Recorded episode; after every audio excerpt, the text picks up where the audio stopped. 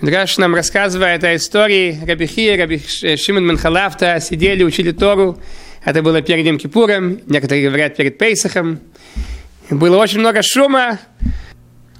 Раби Шимон Манхалафта спросил, что за коммошен, почему столько шума? А я Рабихия, люди готовятся к трапезе, если это было перед Йом Кипуром, перед постом, нужно было иметь трапезу, нужно перед постом. Они идут или к своим работодателям и берут у них деньги за свою работу, или получают деньги вперед. Сказал Раби Шимон Менхалавта, я тоже так сделаю. И пошел, молился к Творцу, чтобы Творец ему тоже дал на пропитание, чтобы у него была пища. Спускается рука с неба, и он получает жемчужину, драгоценность. Идет своему великому мудрецу Реби, Раби Худа Аноси, который написал все Мишнаес, показал эту жемчужину, говорит Раби Худа Аноси, такой жемчужине нет цены. Говорит, приди ко мне после праздника, мы ее оценим. А пока что дал ему деньги на трапезу.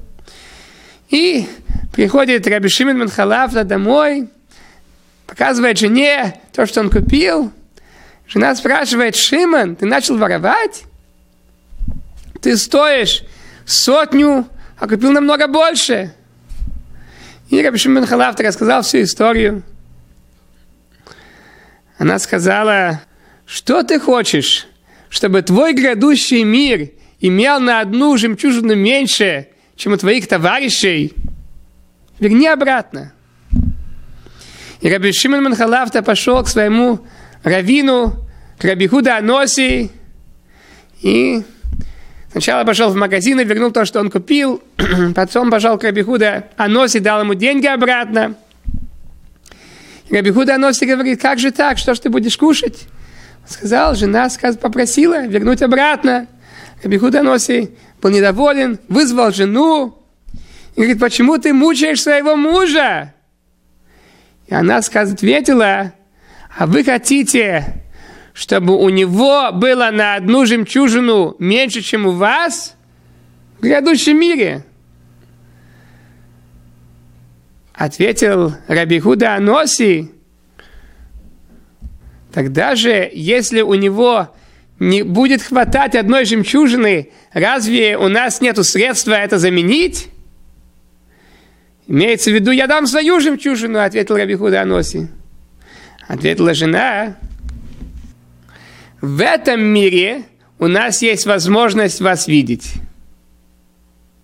Имеется в виду, но в грядущем мире каждый цадик, каждый праведник имеет мир сам для себя, свой отдельный мир. И Мидраш объясняет, это то, что имелось в виду, когда Рус сказала Найоми, смерть разделит меня от тебя. Имеется в виду, мертвые не помогают друг другу в грядущем мире. Вот что говорит Раби Шимон бен Халавта, его жена, говорит мудрецу Раби Худа Аноси, каждый цадик имеет свое личное жилище. Один не может помочь другому. Раби Худа Аноси согласился с ней, и произошло чудо, что с неба приняли обратно жемчужину – и это чудо, что приняли обратно жемчужину, было больше, чем первое чудо, что Творец дал жемчужину, потому что с неба дают, но не забирают обратно. И небесная рука была под рукой Раби Шимон Манхалавта, как бедный человек, который берет что-то от богатого. Здесь небесная рука была под, брала эту жемчужину от Раби Шимон Манхалавта в начале, когда Творец дал жемчужину, небесная рука была над рукой Раби Шимон Менхалафта. То есть получается второе чудо намного больше, чем первое, потому что обычай с небес давать, но не брать обратно. Так как же это понять?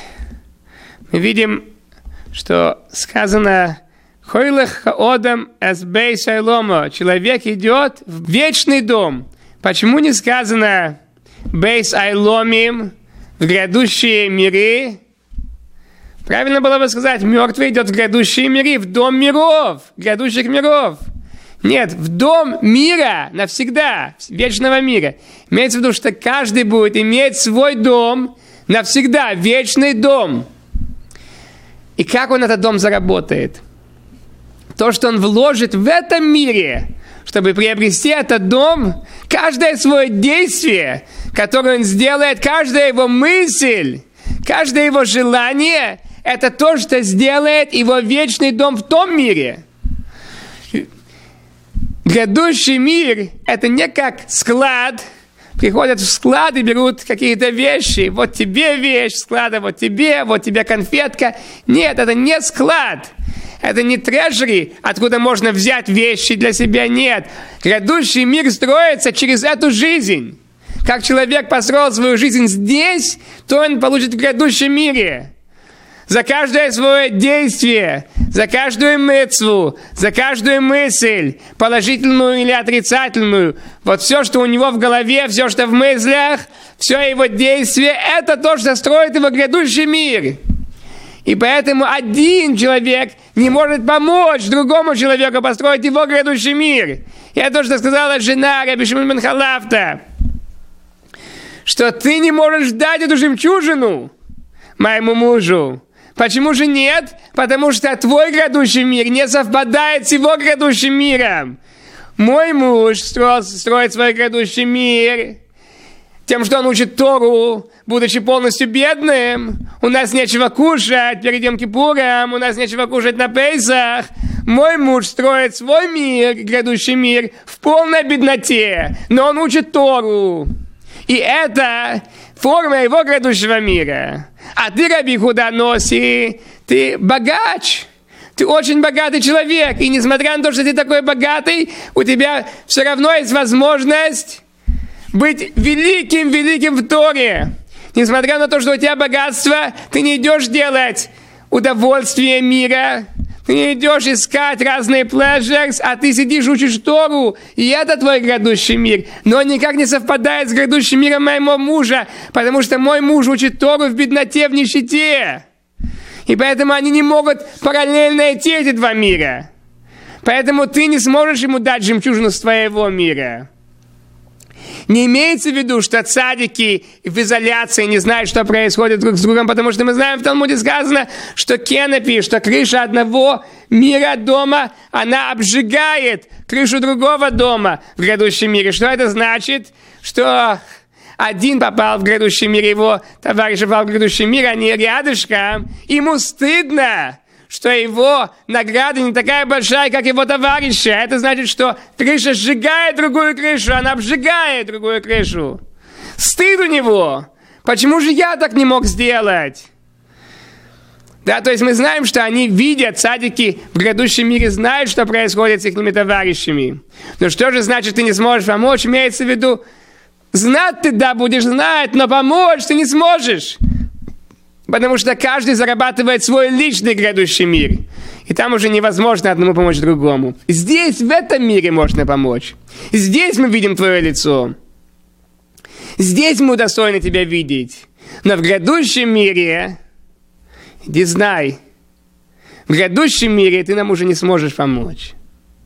То есть мир, который каждый из нас сотворяет, свой грядущий мир, через то, то что мы живем в этом мире – это уникальная рефлексия, это отражение от его личной службы Творцу. И это нельзя дупликировать, это нельзя заменить. Только его личные действия строят этот мир, грядущий мир. И не действия товарища. Действия товарища мой мир не построит. Награда, которая будет иметь Раби Шимон Халафта – награда, она сшита, она покроена специально для него. Из-за уникальных контуров его души она формируется через его жизненный experience, выборами, которые он сделал в своей жизни. Вот так формируется его награда в грядущем мире. И награда, которая будет у Рабихуда Аноси, даже если бы Раби Худа Аноси мог бы с ней поделиться, это не было бы достаточно. Потому что форма души Раби Шимона Халифта – это другая форма. Они не compatible. Даже если бы можно было поделиться, оно бы не зашло бы. Оно не было бы матч. Оно не подходило бы друг к другу. И это то, что говорит жена Раби Шимон Менхалавда в своей великой мудрости. Каждый цадик имеет свой дом. Вопрос, почему нужно, что небесная рука спустилась, забрать жемчужину обратно? Почему нужно было, что Творец сделал такое чудо? Второе чудо больше, чем первое. Зачем делать чудеса? Нужно было эту жемчужину выкинуть и не получать от нее удовольствие. Нужно не продавать, окей? Не будем продавать ее здесь. Там ее будем иметь удовольствие от нее в грядущем мире. Значит, здесь мы ее выкинем в океан, скажем, в глубину, или же продать ее и раздать деньги цудоку. Тогда же, если вы скажете, что раздать деньги цудоку, то он получает удовольствие от того, что он сейчас дал цудоку бедным, или тем, кто учит Тору, он им помогает учить Тору, так все равно пусть он выкинет ее в море. Так мы скажем, точно так же, как работодатель, когда платит чек своему работнику – Работник теряет, выкидывает эти деньги. Хозяин не должен заново давать зарплату. Я тебе выписал чек. Ты выкинул в этот чек. Я тебе не должен заново давать. То же самое здесь. Творец нам дает награду с грядущего мира в этот мир. Мы ее не используем, но Творец уже расплатился. Получается, что наша награда в грядущем мире меньше. Человек туда приходит жить веки веков в грядущем мире – Творец уже с ним в этом мире расплатился. Грешники. Почему грешники имеют такой хороший мир? Он ворует, он плохо относится к людям, смотрите, такой богатый, хорошие машины, хороший дом. Почему у него такое большое счастье здесь? Один из ответов, Творец с ним здесь расплачивается.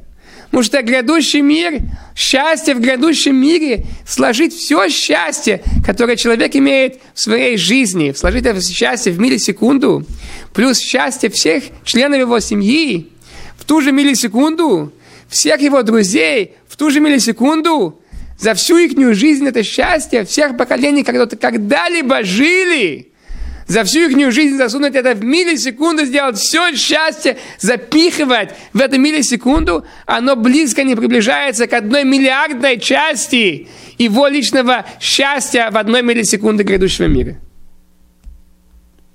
Если так это можно сказать. Счастье, которое человек будет иметь в грядущем мире, намного больше, чем что он может представить себе. Так Творец ему здесь с ним расплачивается. Ты хочешь? Ты сделал какие-то добрые дела в этом мире? Ты имеешь пару копеек, ты дал цедоку, ты дал пожертвование? Так я тебе расплачусь за эту цедоку здесь, в этом мире. На тебе хороший дом. На тебе хорошую машину. На тебе, на, здесь имей хороший мир. Потому что там я тебе ничего не дам. И то же самое, почему цадики имеют такую тяжелую жизнь иногда. Потому что здесь они получают искупление за тот маленький грех, который, может быть, они сделали.